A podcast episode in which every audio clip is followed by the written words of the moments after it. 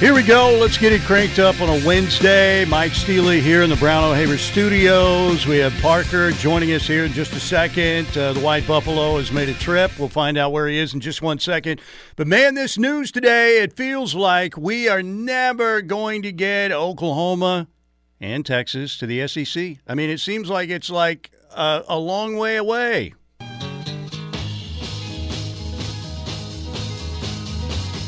In the to tell the truth, tell no lies. Everything you think, do, and say is in the pill you took today.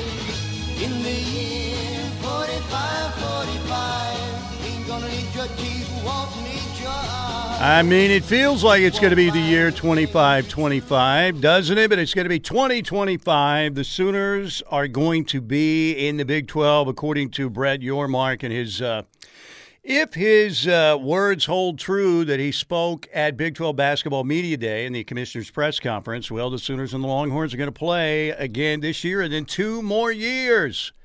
Man, that, by the way, that song will be our Ortho Central clip of the day. Ortho Central, you know, great place when injuries occur on a Friday night. Ortho Central Saturday Injury Clinic is open every Saturday from 8 a.m. to 9:30 a.m. throughout the month of October. Free evaluations for high school athletic sports injuries. Ortho Central turning setbacks into comebacks. Parker Thune, man, what do we think now? If if this holds out, and every indication is yes, Oklahoma would start playing football in the SEC in the year 2025, not 25 25, but 2025. You could have like uh, Jackson Arnold and PJ Adebawore and Derek LeBlanc and maybe Colton Vasek, like as redshirt sophomores are in their junior year. Let that Here's sink in. say. Let that sink Yeah. in. Well, and here's here's what I'll say about this situation, Steely. You have to consider the source. The source is Brett Yormark, the commissioner of the Big 12 Conference. So obviously he's not going to say anything other than, yeah, Oklahoma and Texas have been Sure. great in their Right. ongoing conversations with us, and we're going to make sure that we keep this thing together until 2025 because that's kind of what he has to say, right? For the sake of his conference, his message, his branding. The only thing he's going to say in that situation is, yeah, Oklahoma and Texas, they're on board with us till 2025. Now, whether or not that's actually factual is another matter entirely, and I'm not entirely inclined to believe it based on the fact that, as we've seen illustrated in so many different ways in college football over the last year and a half, money still runs the world. True. And there's Yes. a lot of money that stands to be made from Oklahoma and Texas making that transition to the SEC. So I am still banking on it happening prior to 2025. Here's my deal, though. Uh, I, I wasn't shocked to hear that. Again, as you said, Brett Yormark, uh, he's the commissioner. That's what he's got to say. Uh, Chris Del Conte, Joe Castiglione, the uh, Texas and OU ADs, obviously, they, they can't really say, yeah, we'd like to get out of this. You know, one more year would be nice. They can't say that. They've got to say what they've been saying. But I think all of us thought immediately when the news came down that Oklahoma and Texas were jumping to the SEC that it would be like a one year deal because that's what history told us. Well, we're writing a new chapter in history with this deal. And you know what, Parker?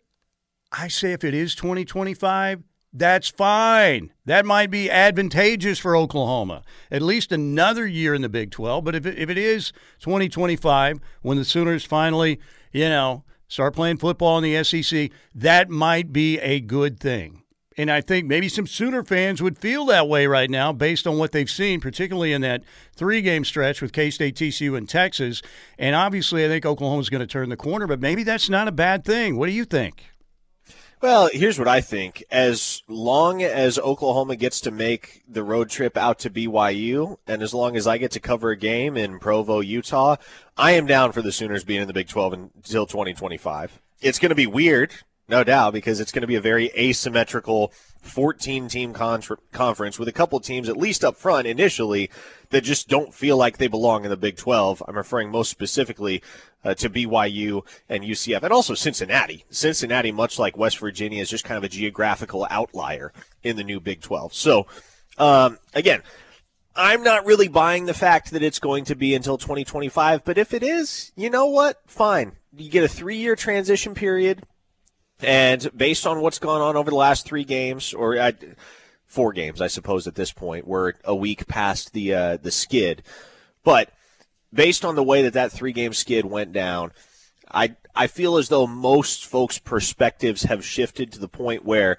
they're not in an all fire hurry to get to the SEC the way that maybe they were six, seven months ago. Yeah, you got a chance uh, to bring uh, you know some really good recruiting classes in. This one's going to be really good. 2023 is going to be great. 2024 looks like it's going to be really good. I know there's not a lot happening, but based on all the early indicators, Oklahoma should have a good class for 2024 as well. You stack you know, a couple recruiting classes together and another one after that. And you get these new facilities, you get people, you know, more invested even in your program, then that could be a very good situation for the University of Oklahoma. In fact, first text I see on the show today says, Oh, you can't win in the Big 12. I say delay the move to the SEC as long as possible. That coming on the Air Comfort Solutions text line at 405 64 uh, Uh, 651 3439. But what struck me again is I was thinking about it, man, okay, if it's fall 2025 when the Sooners finally play in the Southeastern Conference, like I said, you know, Jackson Arnold, depending on if he redshirts or not, he could either be a redshirt sophomore or a junior. Same for Derek LeBlanc and Makari Vickers and PJ Adebawore. And if they can hold on to Colton Vasek and add Akana and some other players, Peyton Bowen down the stretch, you'd have those guys well seasoned by that time. And that doesn't sound too bad, right? No, it doesn't. And I think if that's the group that you have heading into year one in the SEC, you feel pretty confident in that. The question becomes okay, if you're in the Big 12 through the 2024 season and 2025 is year one in the SEC, sure, maybe you got some big dogs on both sides of the ball uh, that you feel really good about making that transition, but still, there's going to be an initial shock factor, right? There's going to be a bit of a barrier to entry. I, I, I'm not convinced that you jump right in the SEC in 2025 and all of a sudden, boom, you run roughshod through that conference. You win 11, 12 games and are playing for an SEC championship because perennially that's just a very hard thing to do in the SEC. There's one constant in the SEC over the last decade or so, and that's Alabama. Georgia has been elite consistently as of late. But you would even categorize Georgia as more of a new blood than a blue blood right now. Yeah. So yeah. the way I see it, if you have a team that, uh, let's say Oklahoma wins 10 games next year, 11 the following year, and then uh, 12 in 2024, right? I'm getting my years confused there. But basically, let's just say Oklahoma's an 11 12 win program in the Big 12 as they get ready to make the transition to the SEC. That doesn't necessarily guarantee, regardless of how much success you've had in the first three years of the Brent Venables era to that point, regardless of what kind of players you have, what kind of recruits you've brought in and developed on both sides of the ball. That doesn't necessarily guarantee that year one in the SEC is going to be a surefire berth in the SEC championship because it's a very hard conference that is fraught with pitfalls over the course of that entire schedule year in and year out and it cannibalizes itself. The only program that's been regularly immune from that has been Alabama. Yeah, you don't want to be fraught with pitfalls in anything. That's not good. Not good at all. Parker, uh, you're in. Are you back home? Did the White Buffalo make the trip all the way back to Nebraska? What's the deal? Yes, indeed. I had to. Uh, I had to get the White Buffalo road legal because I still have the in transit tags. So I went back to Nebraska to get license plates because I just feel as though I, I, I, find it very difficult to part with the Nebraska license plates in favor of Oklahoma license plates, even though I do live in Oklahoma these days. It just feels like a nice little nod to my heritage uh, to continue to boast the Nebraska license plates on the front and back of the White Buffalo. So, yes, I made the trip to register the vehicle. That is where I'm at. It's just a day trip. I'll be back in studio tomorrow. But yes, I am at Casa del Thune at the moment. Hmm. Very shady, shady uh, Connor Pasby. Save that audio the last uh, two minutes or so where we ask him about where he is and what he's doing. I think he might be working for the cartel. I think so too. And if the FBI shows up, we'll have him, you know, on an audio recording. So you and I are cool, and Parker. we got you, Parker. Responsible, yes. So just in case you know, the feds show up. You never know. So, anyway, the White Buffalo has uh, migrated back to Parker's home state of Nebraska. All right. Uh, thank you, Tim Lasher. Thank you, Lasher Home Comfort Systems. You are our sponsor for hour number one. Always appreciated. You guys do a great job. You're operating now in the Oklahoma City metro area for 15 years. You can call them up at 405 579 3113. That's 405 579 3113. We got a lot of things happening today. It's United Day, a United Way Day. Man, I'm so I've got so much energy drinking me right now. I can't stop. I need to slow down a little bit. But it is United Way Day here at the Ref. We're going to tell you a little bit about that. Uh, we have the Thunder opening up the season tonight in Minnesota against the T Wolves and the, the new look T Wolves with Rudy Gobert. The Thunder is the biggest underdog in the NBA tonight, a 10.5 point uh, road dog in Minneapolis. Uh, Brandon Rahbar is going to join us, Thunder Insider, at 135. We'll talk about uh, City's opener. You also have uh, softball battle series tonight over at, uh, you know, Patty Park, Marita Hines Field. Uh, Patty Park, that's what I want to start calling it, but until the Loves Field comes around. But uh, that's been fun for people. We have uh, now we have the uh, NLCS on to game two, three thirty on Fox today. The Phillies at San Diego. Phillies blank the Padres two zip uh, in game one uh, yesterday, and we have the Yankees and the Astros all set for Game One of the American League Championship Series, six thirty tonight on TBS. Game Two of the NLCS, Philly and San Diego, three thirty today on Fox. So. Uh, we got some good guests. We got a lot of great texts rolling in. We got Connor Pasby running the show. We have Parker back home in Nebraska. I am right here in the Brown O'Haver Studios. You're underway on the Wednesday edition of Steelman and Thune here on the home of Sooner fans, the Ref Radio Network. Let's get to the Air Comfort Solutions text line when we get back. All right, we are back. Mike Steely, Parker Thune, Steelman and Thune at noon. Riverwind Casino sponsoring our hotline 405 329 9000. And Riverwind, of course, amazing. Over 2,800 electronic games all of your favorite table games out there at Riverwind Casino, a tremendous poker room. You've got great uh, dining options at Riverwind with the uh, Coop Ale House Bar. You can even eat up there. River Buffet steak tonight uh, or on Friday night. And then you have Saturday night a seafood night. Great brunch on Sunday. Chips and Ales Pub Restaurant back open for business. It has been remodeled and great food there. Great times. You can't miss the game, and you won't miss the game at Chips and Ales. You can see with an individual TV right there at your booth.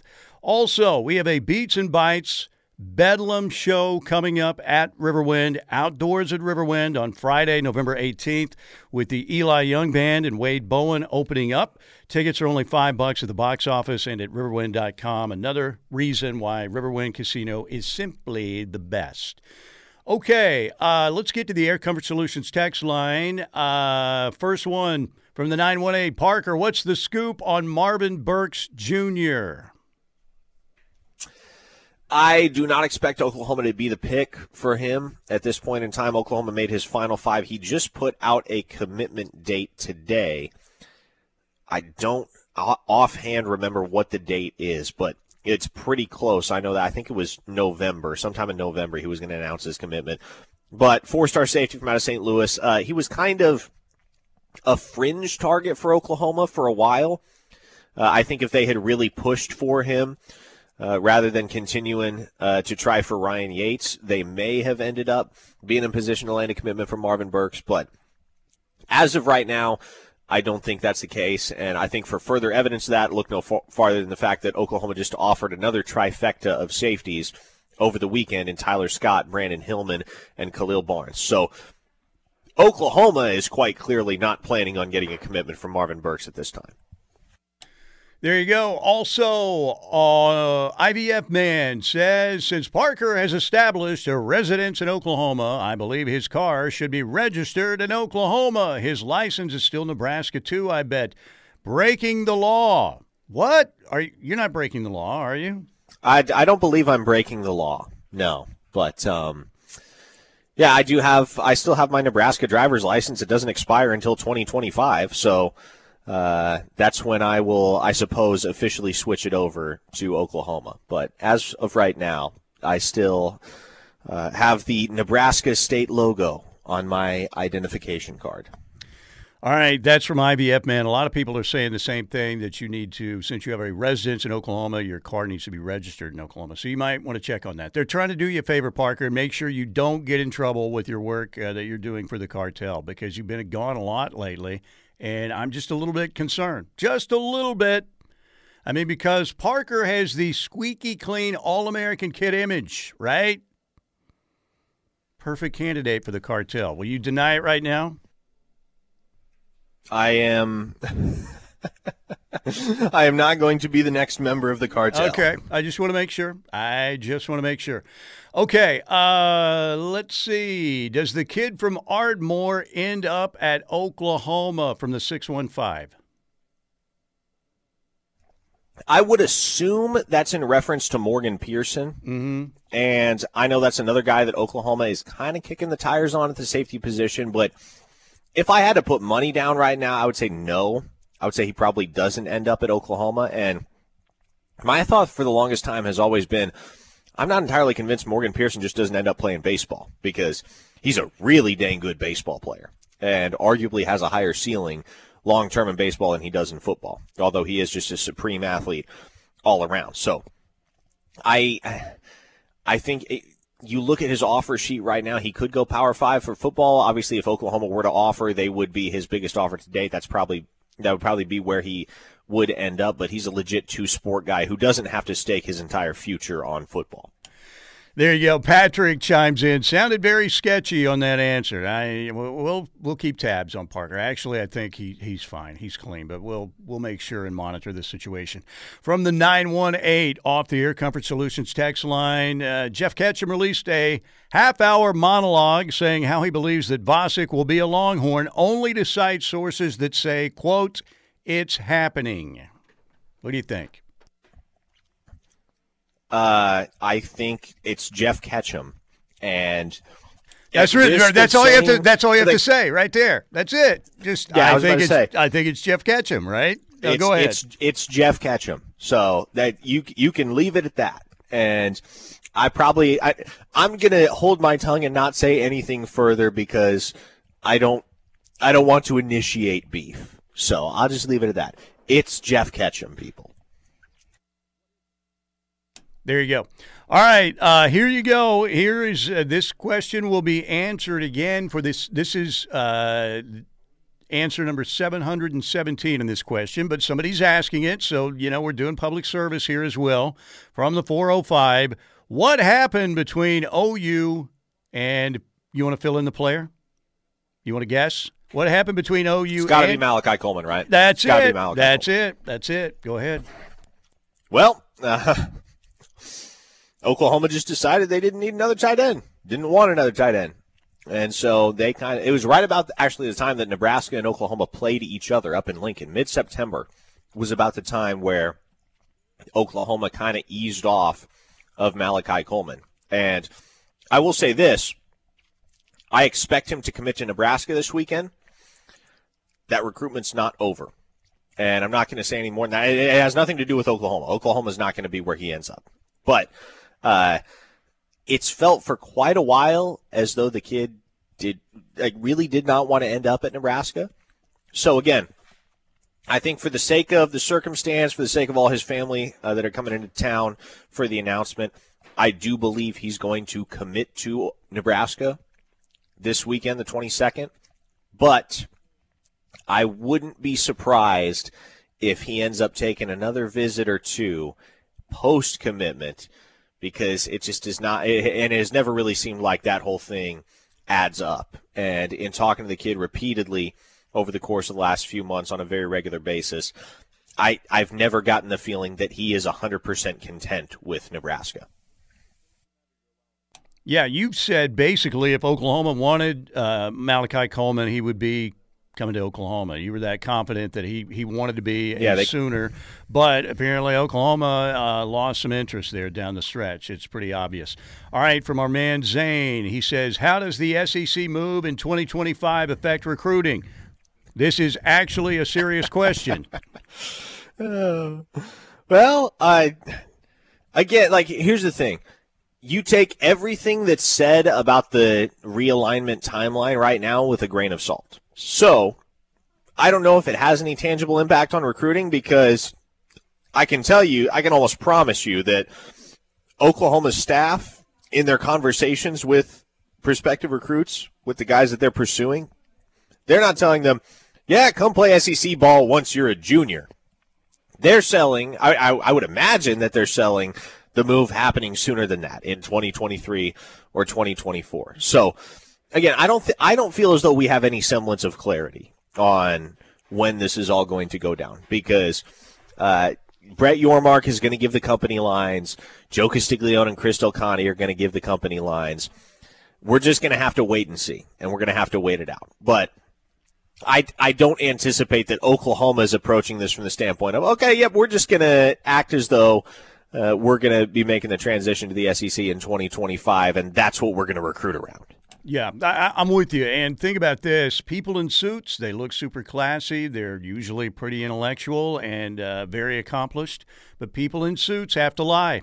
And people in suits lie more than people who aren't in suits because usually the people in suits are dealing with more money and that means more lies.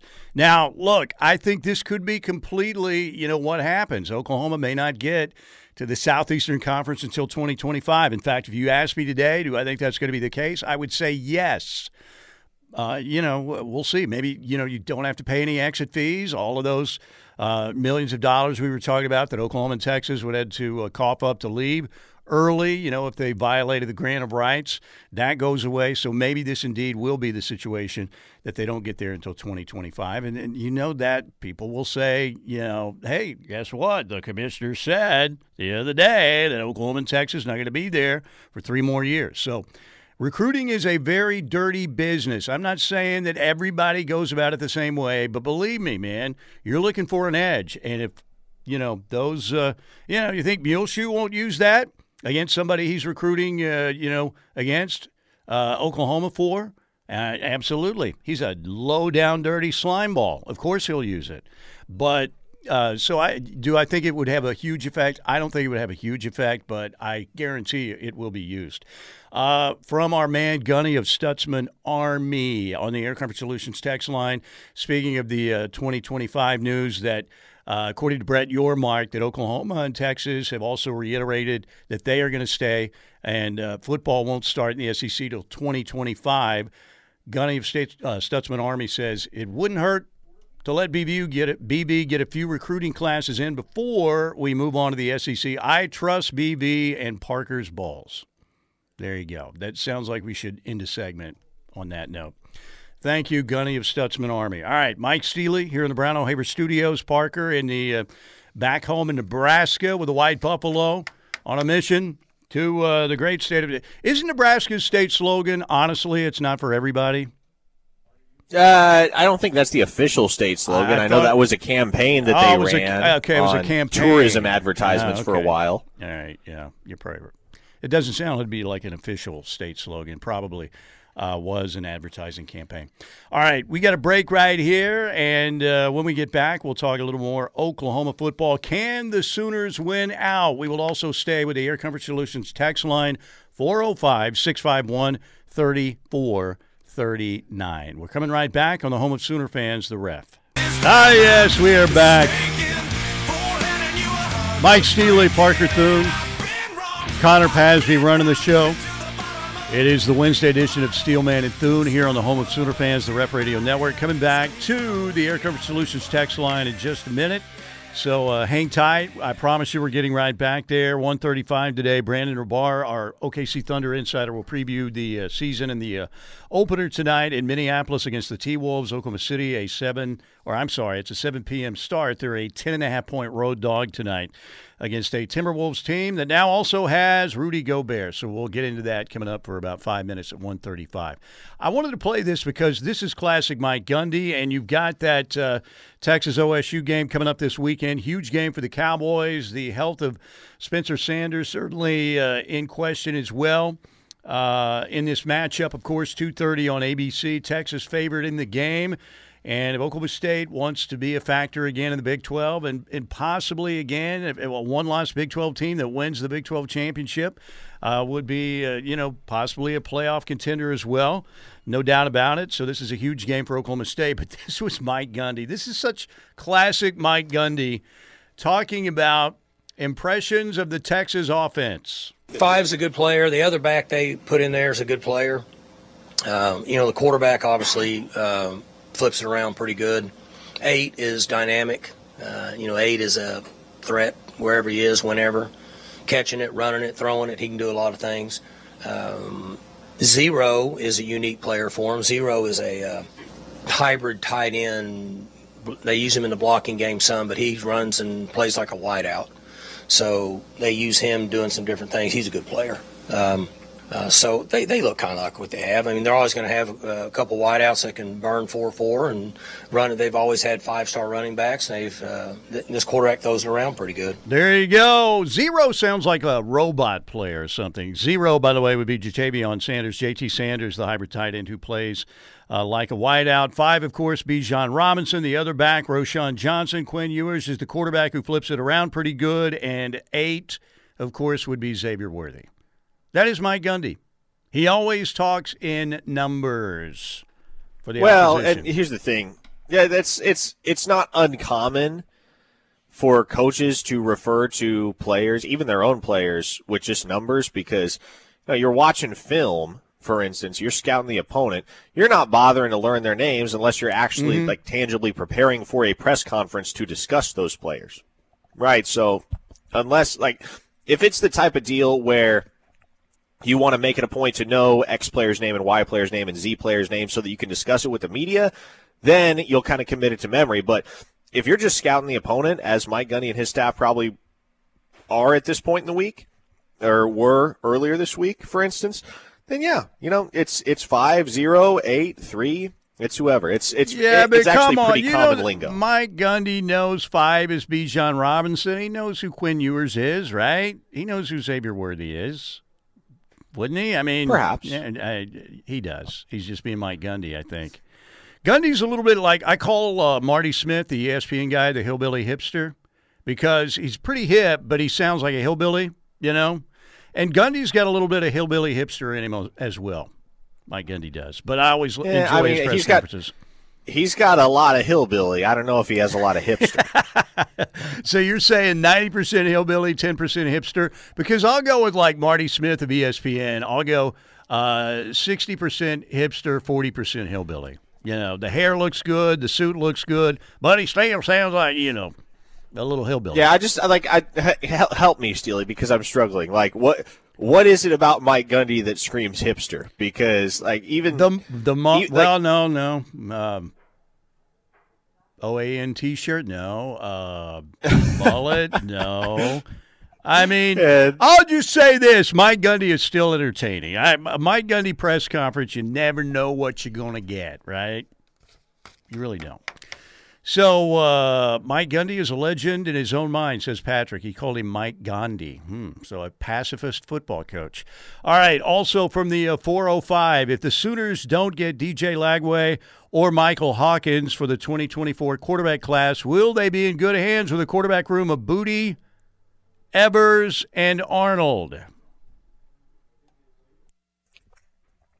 well, I will say this much: they're going to have a quarterback in 2024.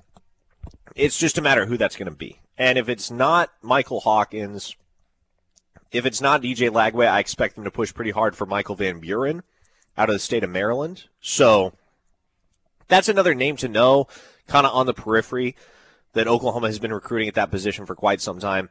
They're going to try to get a guy every year. And worst comes to worst, if there is a circumstance where you come up completely dry in the 2024 class, then yeah, your quarterback room is going to be just fine because you've got Jackson Arnold. You'll still have Nick Evers. You'll presumably still have General Booty.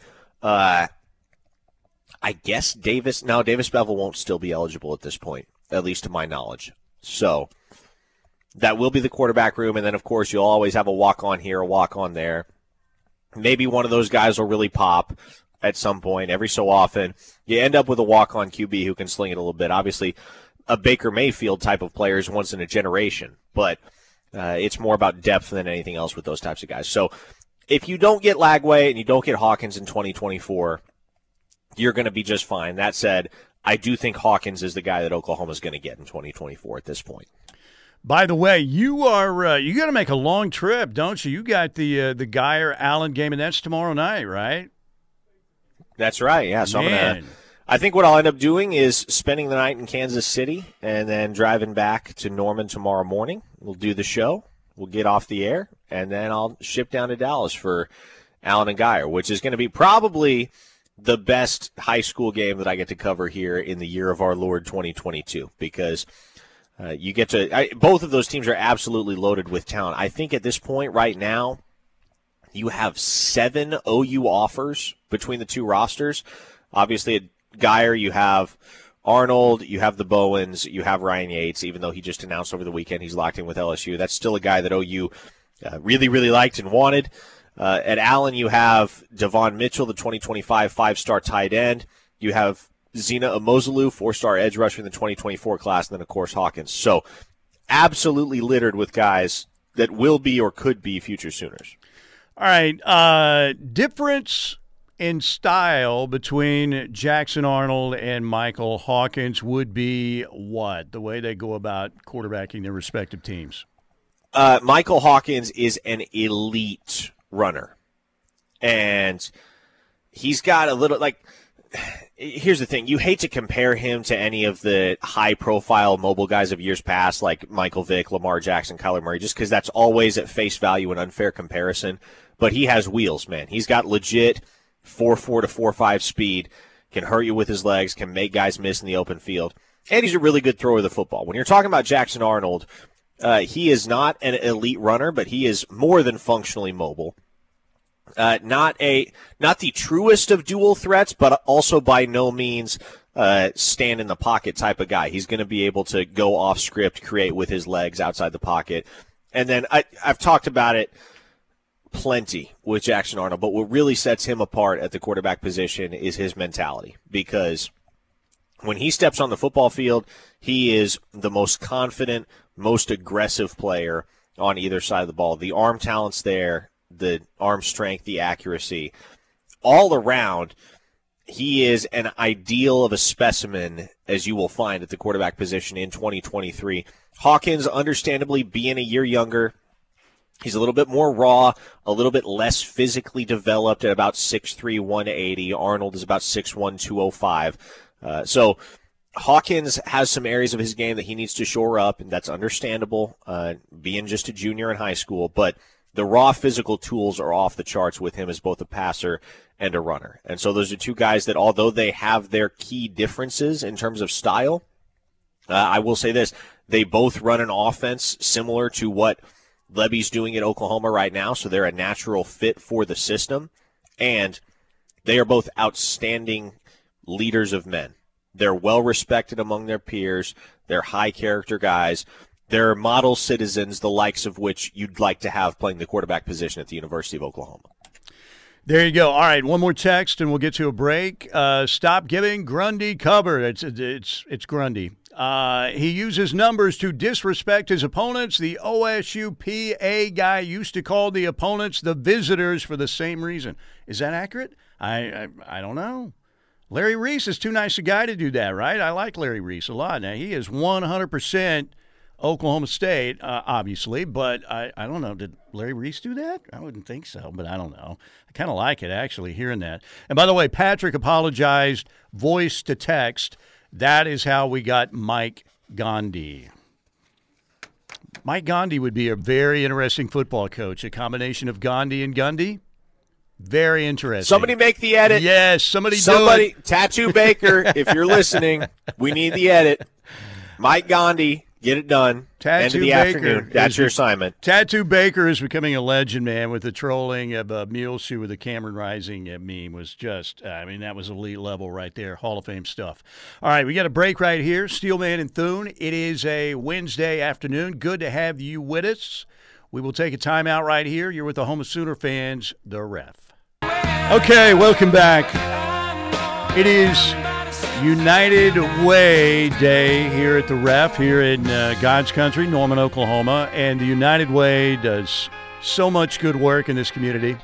And uh, we're very big here at the Ref on uh, all of us contributing uh, portions of our paycheck to the United Way because, you know, the stories you hear and the lives they affect, it is super meaningful in this community and they get that money out to very important organizations. We've got Darren Wilson from the United Way. Welcome in, Darren. How you doing? Doing awesome. Thank you for having us. Appreciate you, my friend. Thank you for coming in. And uh, we also have Stacy Bruce with Bridges, which is a very important uh, thing in uh, the metro area in the Norman community. Uh, you guys house homeless teens, correct? We do, yes. And that is where some parents or maybe addicted have substance abuse problems or whatever and the kids are affected by that. And you guys take care of those kids get them back to another environment eventually but bridges is all about that we are. Our mission is empowering high school students in family crisis to pursue education without obstacles. And and you said it exactly right. What we do is house and serve homeless high school students in our community. Um, all of them are homeless or in an unaccompanied situation due to no fault of their own. So there can be addiction in the home, and it's not safe to live there. There can be um, you know, abuse of some sort in the home. There can be family homelessness. Um, we've had students age out of foster care. We have students with parents incarcerated or that have um, that are deceased, and they're not able to stay where they are. And so our mission is really to house them, um, get them safely housed, and then help them graduate high school.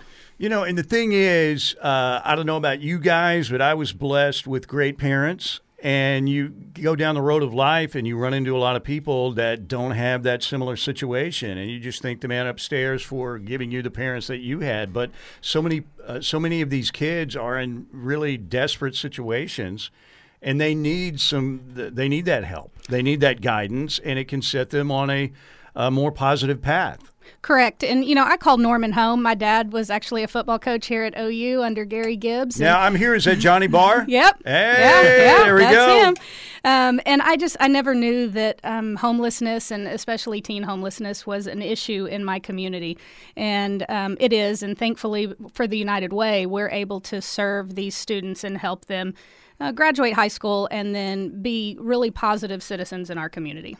All right, uh, Darren Wilson with the United Way is also with us. Darren, uh, you know, if you're going to give, and this is that time of the year where we're thinking about that, how many different organizations uh, does the United Way help in the area? I mean, it's Right. it's a well-rounded, uh, a bunch of different organizations that you guys support. It is. We actually have 26 different uh, partner agencies uh, that we provide funding to, along with our other initiatives uh, that that we do, as well as like backpack program. I mean, we put 998 backpacks on kids this year to go to school. Uh, but those 26 partner agencies, that's where our obviously overwhelmingly focused uh, those funds go to, and that's making sure uh, Stacy's in here today talking about homeless high school kids. I mean, we also talk about a bubble that we all uh, kind of grew up in or live in, and, and don't really see or notice oftentimes uh, that there's people in our community that need help.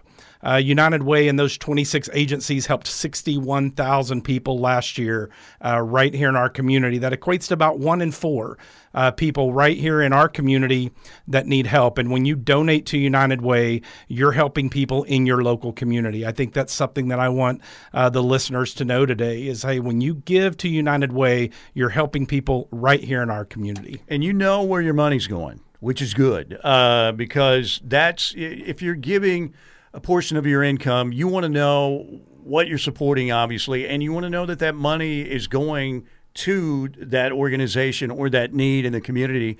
Not well, twenty percent goes and ten percent goes to the C, whatever. Right. You know where your money's going, and that's important to people, and you guys account for that. We do, we do. Uh, it's not super easy to be a United Way agency. We we, we don't joke about that, but there is accountability uh, that United Way and our impact councils hold our agencies to.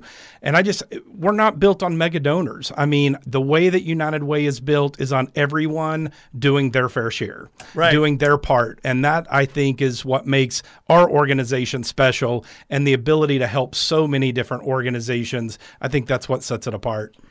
Well, and we had our uh, meeting with the uh, you know, the ladies who came in last week who were spectacular, telling stories, and it's just you know it's going to do good in the community. And you know we come on here and we talk about sports, and sports is very important to us. I mean, when the Sooners are doing great, the community's feeling great. I mean, the community's doing a lot better this week than it was the previous three weeks. There's no doubt. With Johnny Barger, Dad, you know what that's all about. I do. But at the same time, you know, this is sports. These are games. And we make fun of Lincoln Riley or whatever, and it's all fun and games. It's just sports. This is real life we're talking about, changing and affecting people's lives in the community, making Norman, which is already a great place to live, even a better place. So thank you for the work that you're doing. Anything else you want to impart to people? Well, you know, I just think it's really important um, when you donate to United Way, specifically for bridges, what they give, um, we call it student expenses. So it's anything that directly touches a student. And that can be anything from an ACT registration to over the counter medication to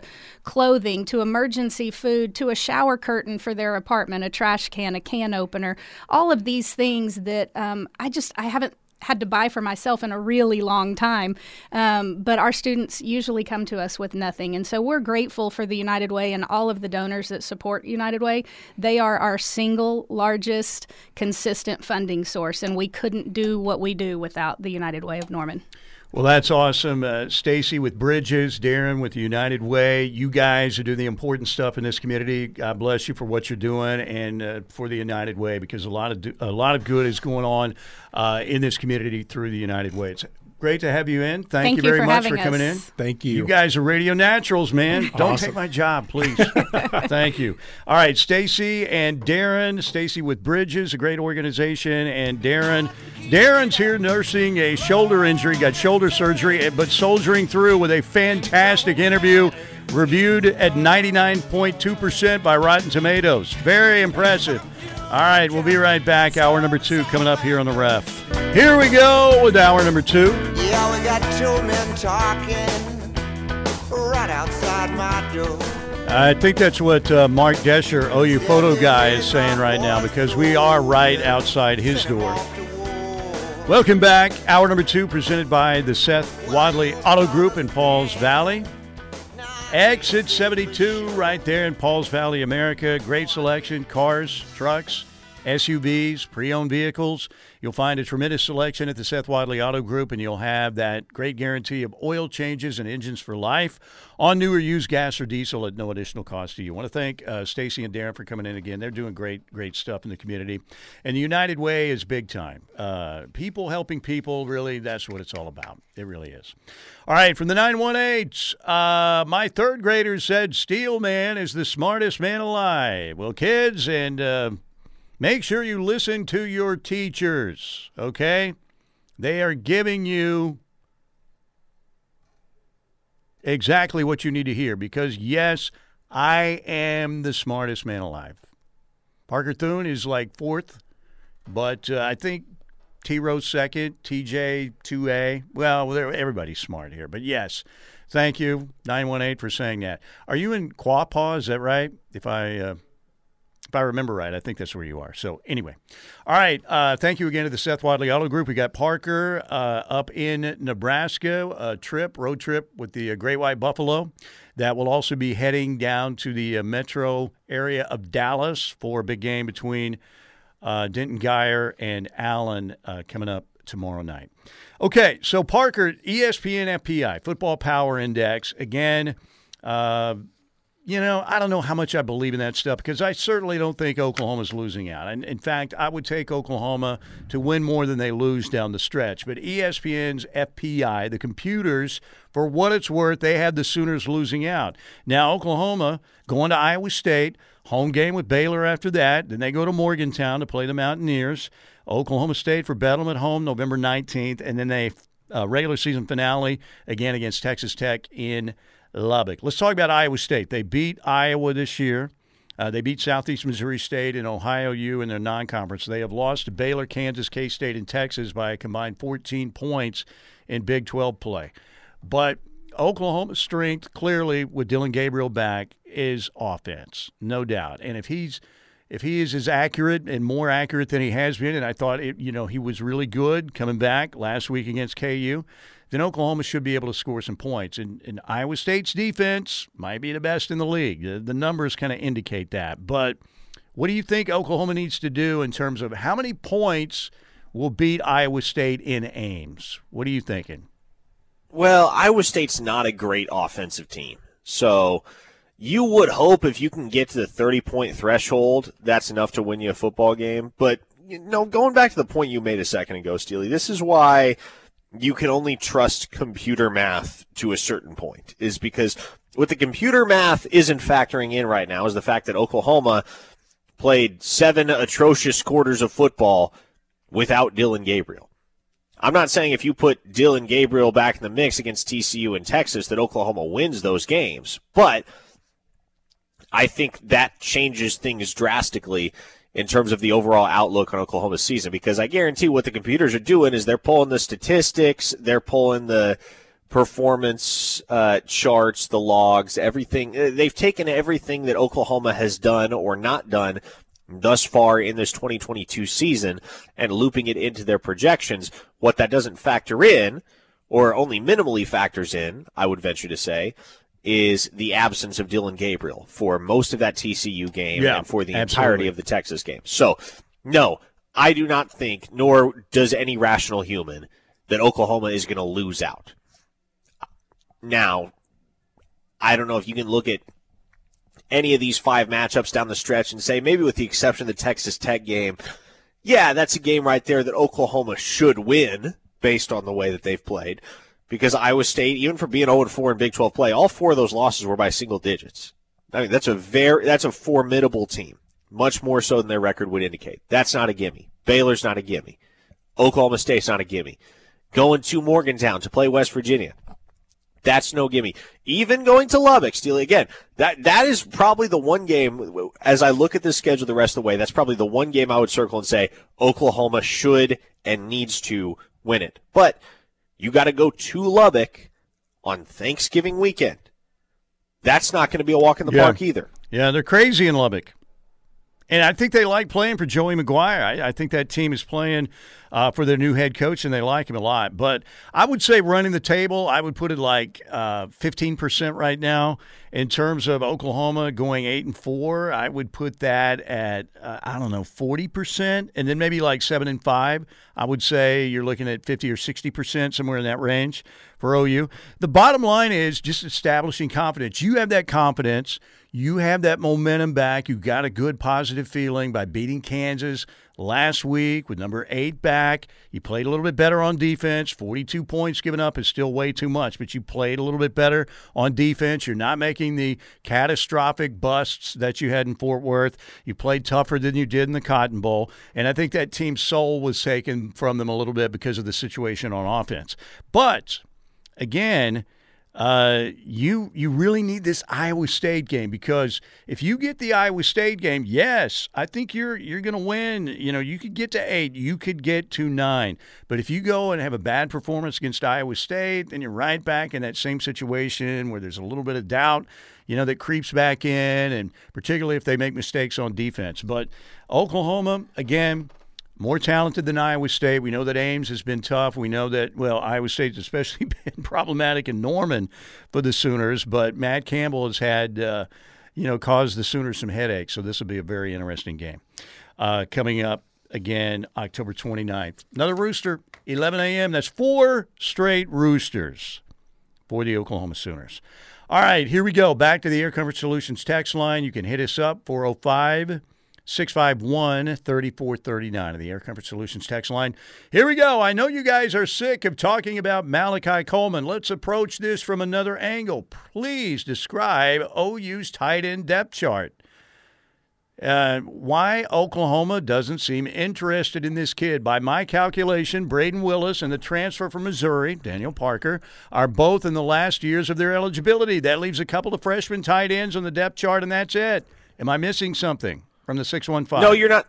you- You're not missing anything, listener. In the six one five, uh, the Sooners are bringing in Cade McIntyre. He's going to play tight end. That is the third member of the prospective room in 2023. But the plan for some time is and will remain to add an experienced upperclassman tight end via the transfer portal because it's not numbers, it's not lack of depth that Oklahoma is concerned about with tight end heading into 2023. It's lack of experience because Kaden Helms and Jason Llewellyn, who would be the two elder statesmen in that room as things stand next season, have a combined one catch between them over the course of their first seven collegiate games. So you're turning things over to a very unproven core of young tight ends if you don't have somebody that's a little bit older, has played quite a bit of ball at the FBS level, and can stabilize that room by virtue of that experience. So, again,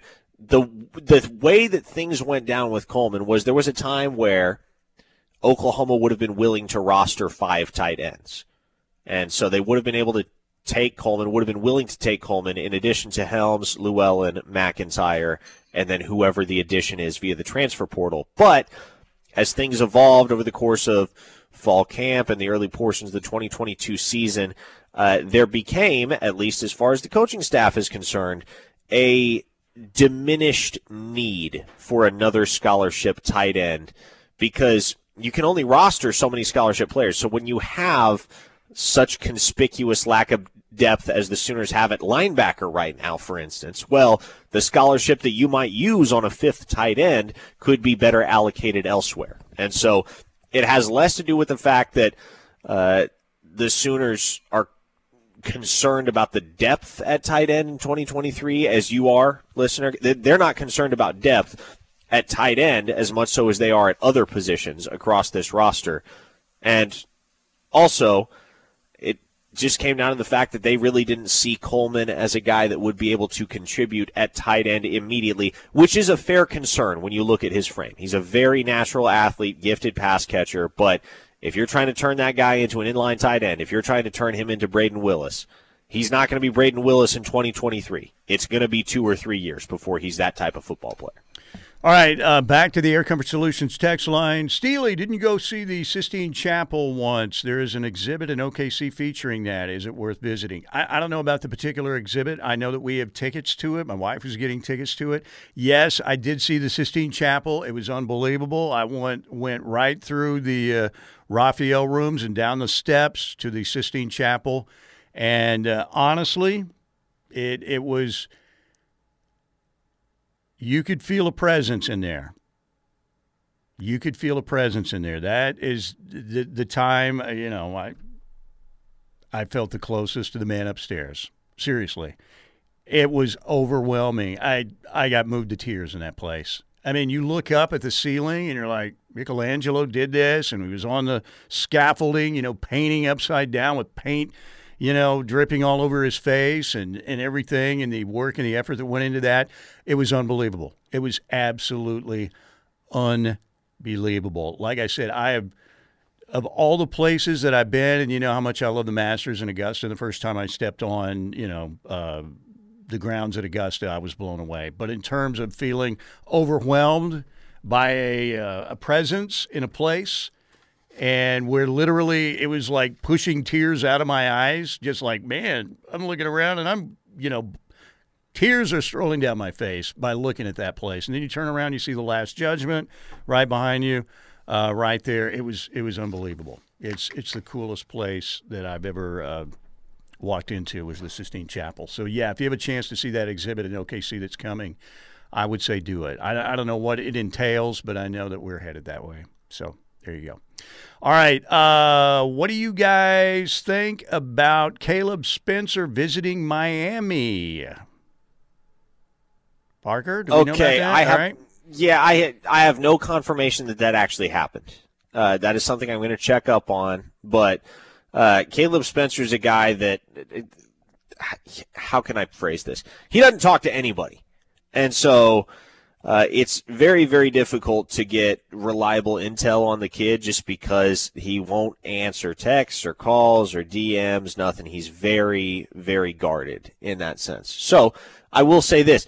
If he did visit Miami and if there does become a preeminent concern about a decommitment from Caleb Spencer, and I'm, again, I'm not there right now just because I don't know for a fact that he visited Miami, even though that's been put out there apparently. If there does become a point at which there's legitimate worry that Caleb Spencer might decommit, there's not going to be any shortage of linebackers that'll jump at the opportunity to come play for Brent Venables. And hey, worst case scenario, you just flip Cade McIntyre's offer to linebacker and you go scoop up Malachi Coleman again. There you go. I like that happy. idea. Now, Caleb Spencer, three star from Colonial Heights, Virginia. He is the uh, six two. They, you know, they say could be linebacker, could be a safety. I know they like him, but uh, we'll have to check up on that. So that'll be very interesting to see how that plays out. Man, like I said, I we think that most of these commitments are going to stick for Oklahoma, but if they get a one hundred percent, you know, stick to their commitment uh, situation come signing day, that's going to be unusual. I, I still don't feel, it. again, I don't have any inside information on Colton Vasek at all. I've just felt like, man, a kid from Austin and that legacy and everything, the pressure he's going to get, I, I, still don't feel about good about that one long term, but a lot of people still do. A lot of people who are a lot more connected than I am. So we'll see how it all plays out. All right, break time right here. Mike Steele here in the Brown O'Haver Studios. Our man Connor Pasby running the show for us here on a Wednesday. We got a lot of texts rolling in, a lot of good ones. I don't think we've had a bad one today. They've all been really good, especially the third graders who say I'm the smartest man alive. They might be being misled somewhat. I'll just say that. Well, they are. All right. So keep the text rolling in. Thank you to the Seth Wadley Auto Group in Pauls Valley. It's a Wednesday edition of Steelman and Thune here on the home of Sooner fans, the ref.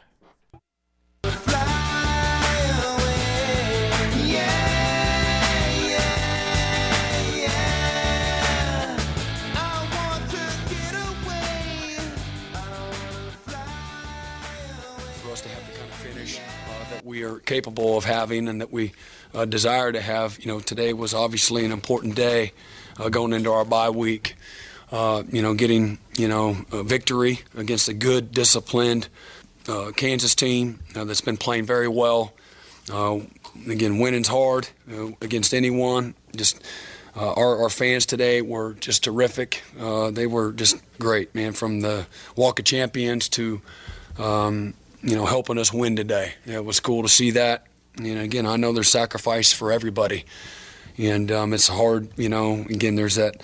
You know, where the rubber meets the road, where they want to stay loyal and continue to be passionate about you know your team, even uh, when we're not exactly where we all want us to be. And uh, so I just I love seeing that.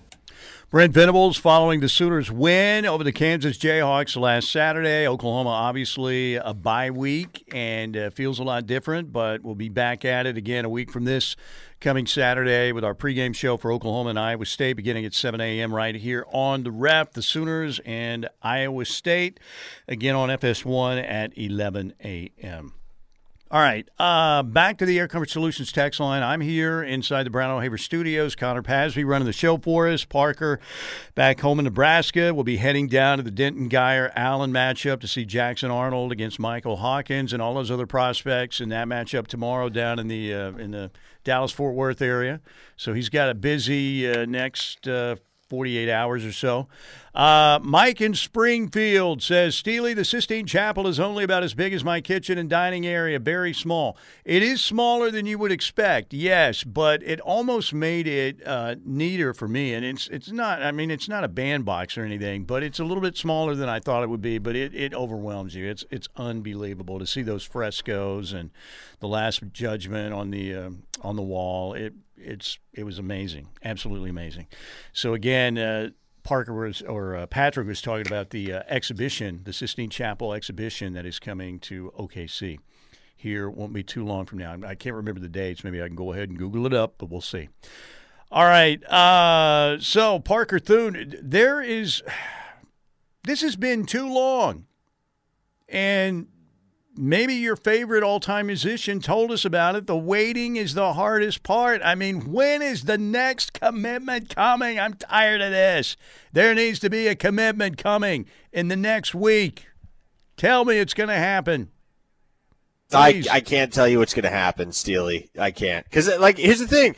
At this point, there are so few targets left on the board in 2023 that the odds, the sheer numerical odds of getting a commitment very soon are naturally diminished. There's a reason why we haven't had a commitment in almost two months for Oklahoma, and that's because the Sooners already have 22 guys on board. They're only recruiting for four or five more spots at most. So you think about the top targets left on the board right now for Oklahoma.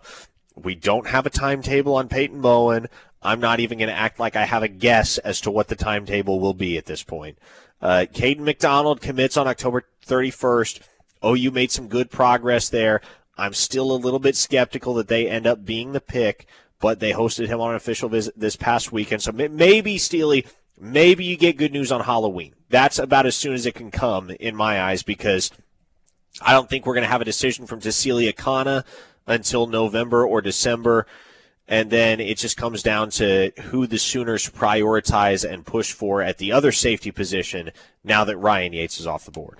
Also from the 405 they just don't want to believe you on this stuff or they're not believing the OU coaches on the Malachi Coleman deal. I'm sorry, but I don't buy that explanation. There has to be something that has come up with that kid or something they didn't like. The kid is too freakish of an athlete to pass on from the 405. Did I hear you guys talked about yesterday that Georgia is recruiting Malachi Coleman as a six, four and a half cornerback? Uh, yes, yes, wow. they are. And Georgia kind of yeah, knows what they're actually, doing on defense, don't they? Uh, Kirby Smart, yeah, they do, pretty and, good. Yeah, Coleman's closer to six six than he is to six four. Let me tell you, he's on the plus side of six foot five, so he would be quite literally one of a kind across the country at the cornerback position. And again, as I mentioned earlier in the show, I expect him to commit to Nebraska on Saturday. Wouldn't shock me if he ends up taking a post commitment visit to Georgia either. Um, but no, it, that's been that's been a very common sentiment among OU fans that's been recycled over and over and over is something's up with Coleman that we're not seeing. What is? Well, no, it's as simple as this: the Sooners, the Oklahoma football staff, they saw Malachi Coleman at least in an immediate sense as more of a wide receiver than a tight end. He's going to have to be developed into a tight end. Like I said, if you want him to be Brayden Willis, you're two to three years off just based on where he's at physically.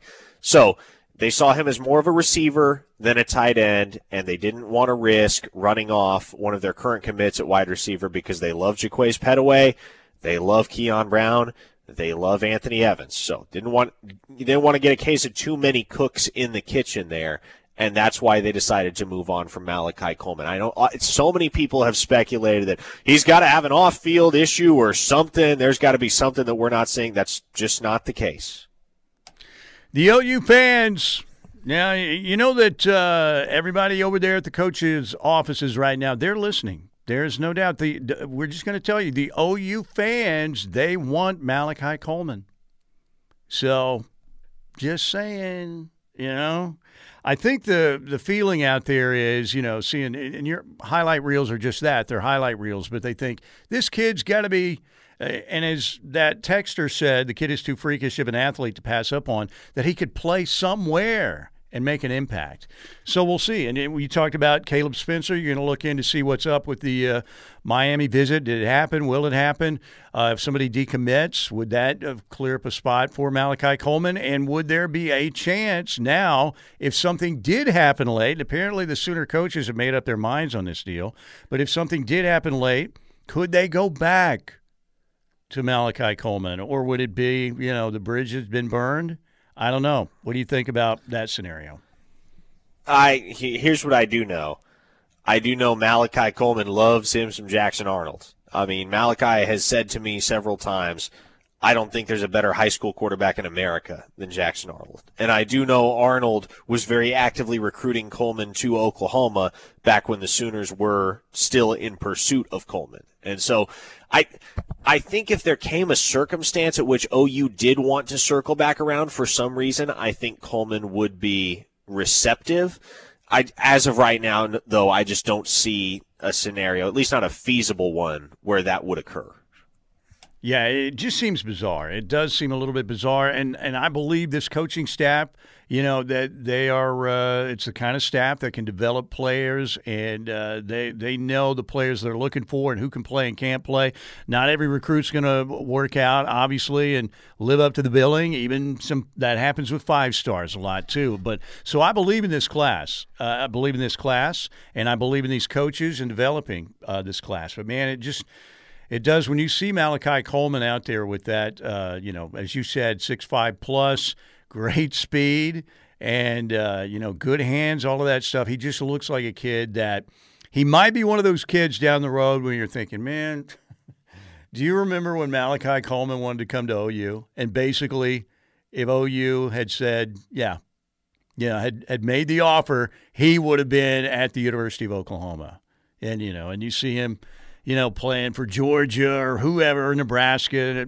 You know, Nebraska might get lost a little bit, be a great player in an average program. But, um, you know, it just feels like it could be one of those situations. And it's not like – a Wes Welker or somebody like that who you say, yeah, okay, I can see why the OU staff didn't, you know, offer a Wes Welker, and then he comes out, turns out to be this great player. But with Coleman, you you see it right there, so it's just a little bit weird, and I don't think Sooner fans are like, what? Surely there, there's got to be an issue there, something, because this kid looks too good and too athletic. So we'll see. All right, break time right here 405 651 3439, Air Comfort Solutions tax line. Thanks to the Seth Wadley Auto Group in Pauls Valley. X72, great deal. Cars, trucks, SUVs, pre owned vehicles. Tremendous guarantee of oil changes and engines for life. Not like for three months or three years, for life.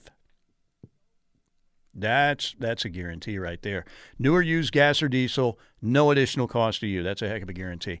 All right, Thunder tips off tonight. We'll get back to the text line. We'll spend five six minutes talking about the Thunder opener and the season opener tonight in Minneapolis with our friend Brandon Rahbar, who does a great job. We'll do that next right here on the Ref. All right, we're back. Mike Steely, Parker Thune.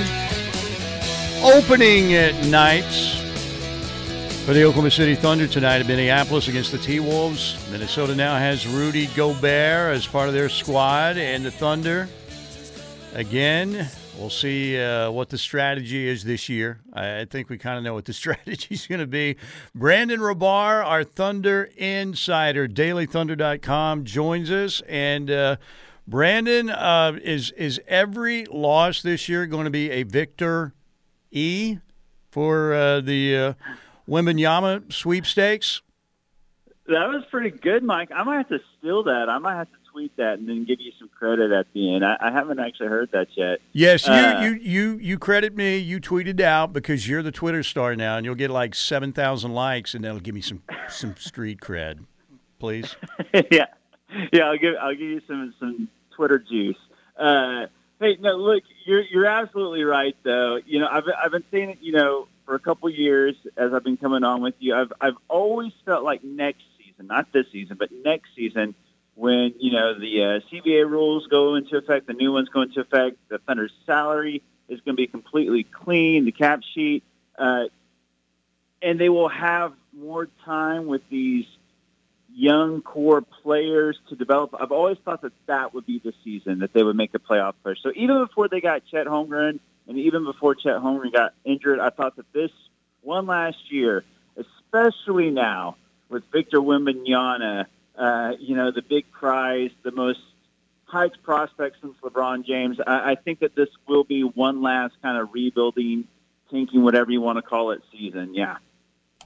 Well, and to me, uh, Wembanyama, I, I believe, and look, you're right, since LeBron, but I he might be the best project, best prospect ever be available in the NBA draft. I mean, and if he can stay healthy, I mean, we, we just haven't look. We had when Lou Alcindor came out of UCLA, became Kareem Abdul-Jabbar, you know, early days with the Milwaukee Bucks back in the day.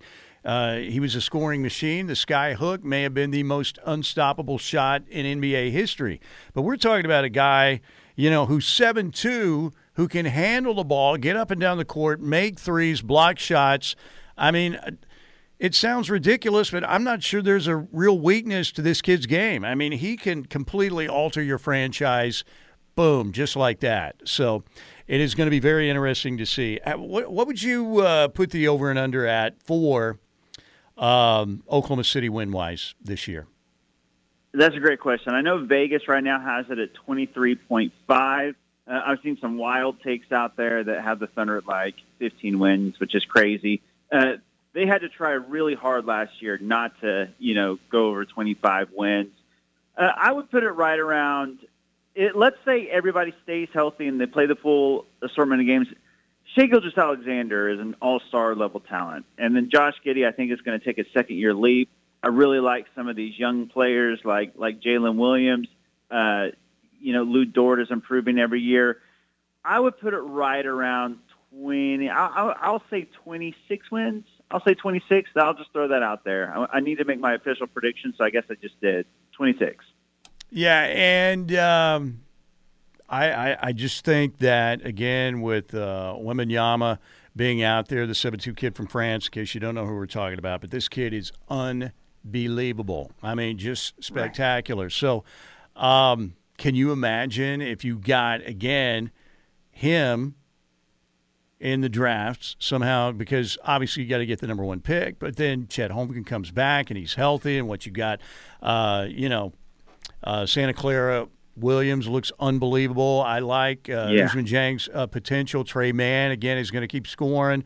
Uh, it's going to be very yep. interesting. Uh, we saw that there was nothing happening with Darius Bazley, so he becomes a UFA.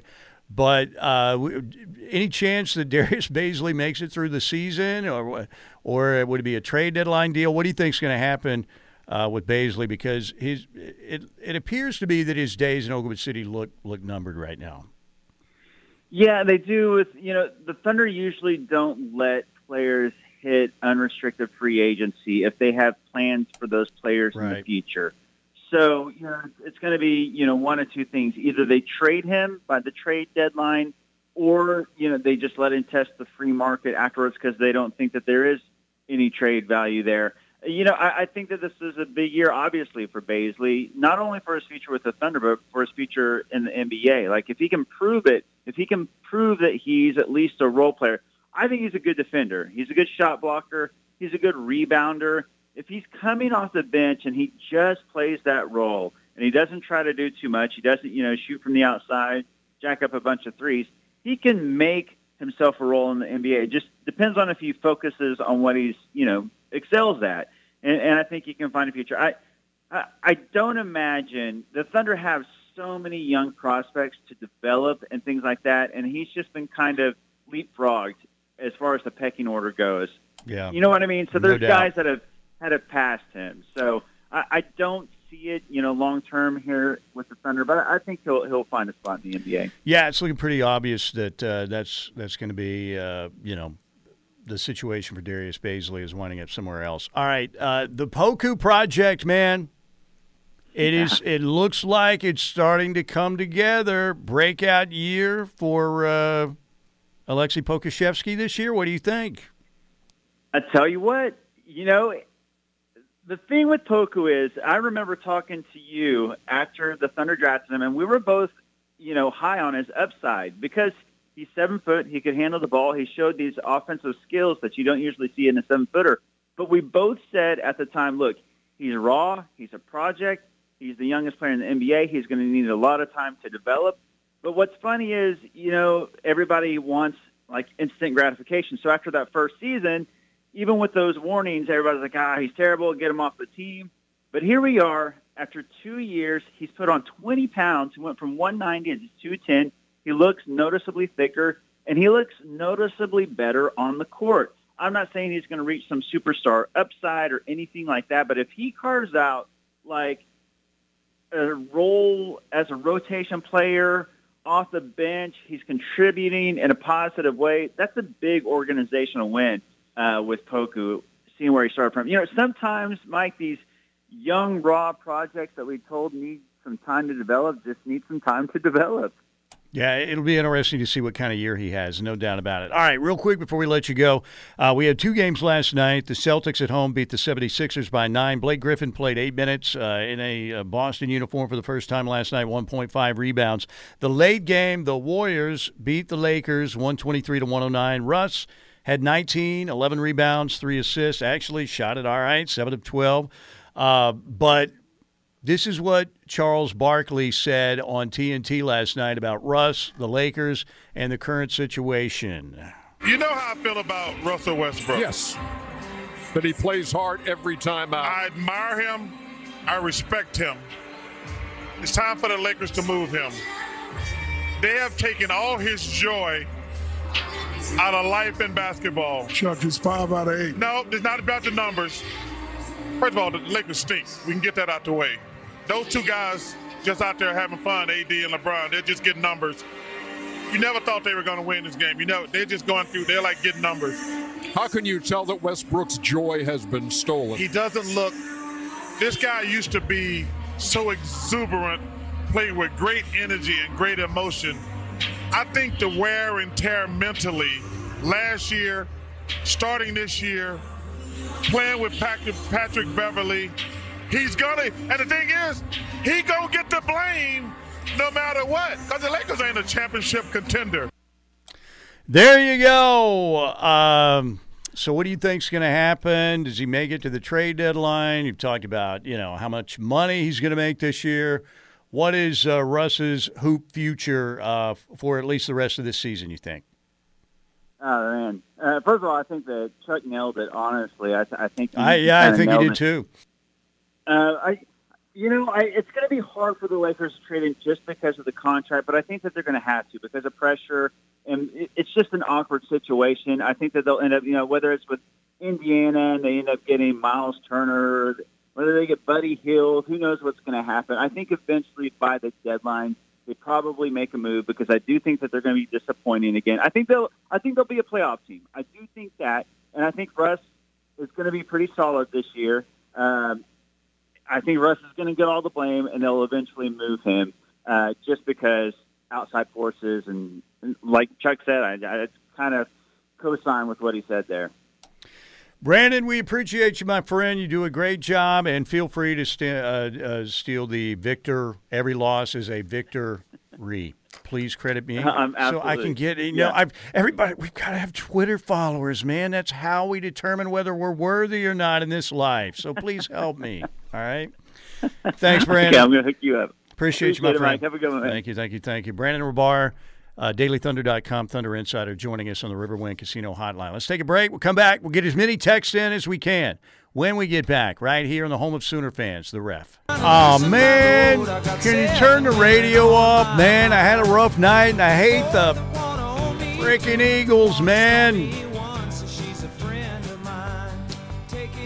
Big Lebowski fans, you know what I'm talking about. All right, to the uh, Air Comfort Solutions text line. All right, it's good to know LG Sooner 63 texted me and said, Steelman, you're turning into Traber, begging for followers. Please stop.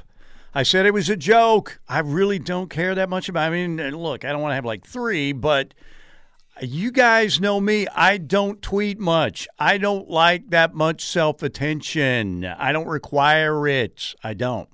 Now, I'll tweet on game days a lot. That's angry tweeting and happy tweeting, and I might even tweet a little bit about uh, the Thunder tonight. But I just, I just don't tweet that much.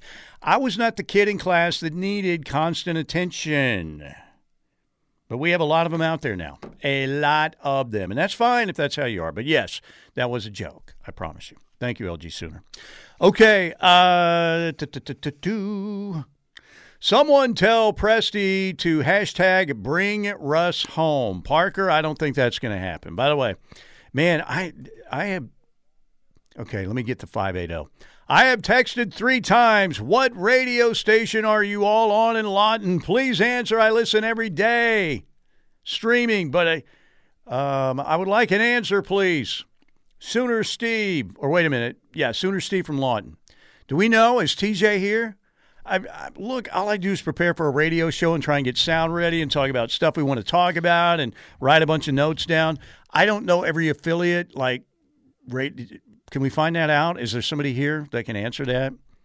Because I want to say it's 1380 in Lawton. Thirteen eighty. If my memory serves me correctly. Let's hope it does, because if I'm wrong, you may end up listening to uh, some overseas communiques or something like that on some tiny radio frequency that gets reception in southern Oklahoma. But regardless, uh, I, I, I believe it's 1380 okay. in Lawton. I'm not Yeah. 100% sure. Somebody help us out. I Don't would- quote me. I, I would imagine that Tyler McComas will probably have the answer. Steely was class clown that tried too hard to be funny. That's not true. I was. I was not. uh, I. I. I just. I wasn't. I mean, did I do some stupid things? Was I an idiot? Yes, but I didn't try to be the class clown. I just didn't try. Steely, what was more impressive, touring the Sistine Chapel or the falls in Wichita Falls? I was close. Very close. Now the falls in Wichita Falls were man-made falls, though. But I, I had I had a, a, good experience in Wichita Falls. There were some nice people in there, but I would I'd give a slight edge to the Sistine. Uh, tell Lawton to Google that stuff. Do, do, do, do, do, do, do. I 100% agree with the dude's take on the Eagles. Have you ever seen The Big Lebowski? That was, it's probably not in your wheelhouse, but have you ever seen that movie, Parker? I can't say that I have, Steely. Hmm. It's, it's a good one. It's really good. I think you'd like it, actually. Another radio station is taking shots saying, wouldn't it be sad if we were only covering one team all the time? Well, we are the home of Sooner fans. I, I just talked a little thunder. Like I said, this the stake on the plate here is 90% OU sports. There are going to be some side dishes. I'm not enough of a homer local yokel to just talk, you know, 100% Sooners all the time.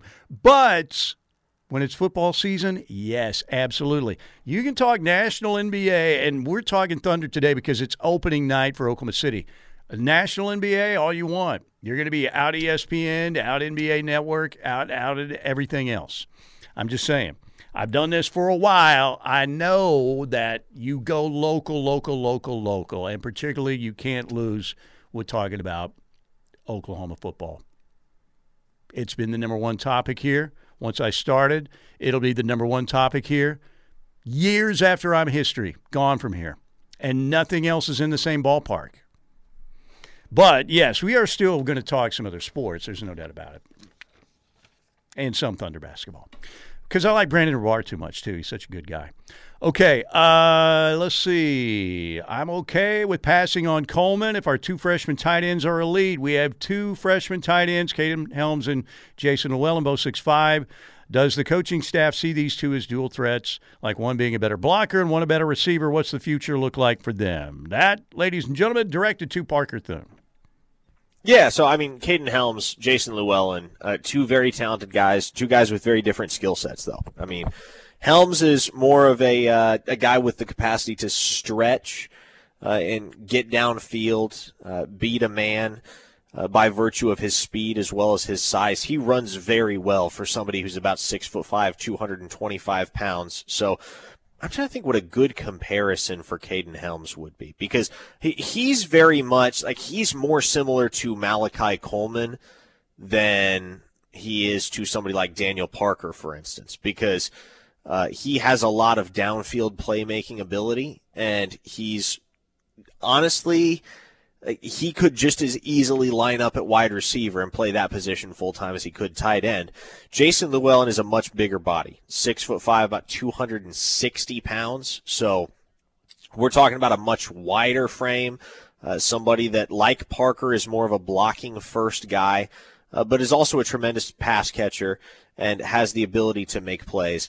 Uh, not quite as fast, not quite as agile as Helms, but when you have two guys at that position whose skill sets complement each other the way that Helms's and Llewellyn's do, uh, that gives you a really good nucleus in the tight end room, and you throw in a, just a phenomenal all around athlete and a very versatile football player in Cade McIntyre. You add him to the mix, as well as whoever you bring in via the transfer portal. You feel pretty good about Oklahoma's capacity to replace Brayden Willis next year in 2023. I think that starts with Helms. I think, especially once he adds another 10, 15 pounds, he's going to be the most complete player at that position that Oklahoma has on the roster. Yeah, Kaden Helms got a lot of potential. Uh, yes, uh, no doubt about it. And uh, man, what what a year that Brayden Willis is having, by the way, too. Thank thank goodness he came back because he has been one of the MVPs of this squad, arguably the MVP.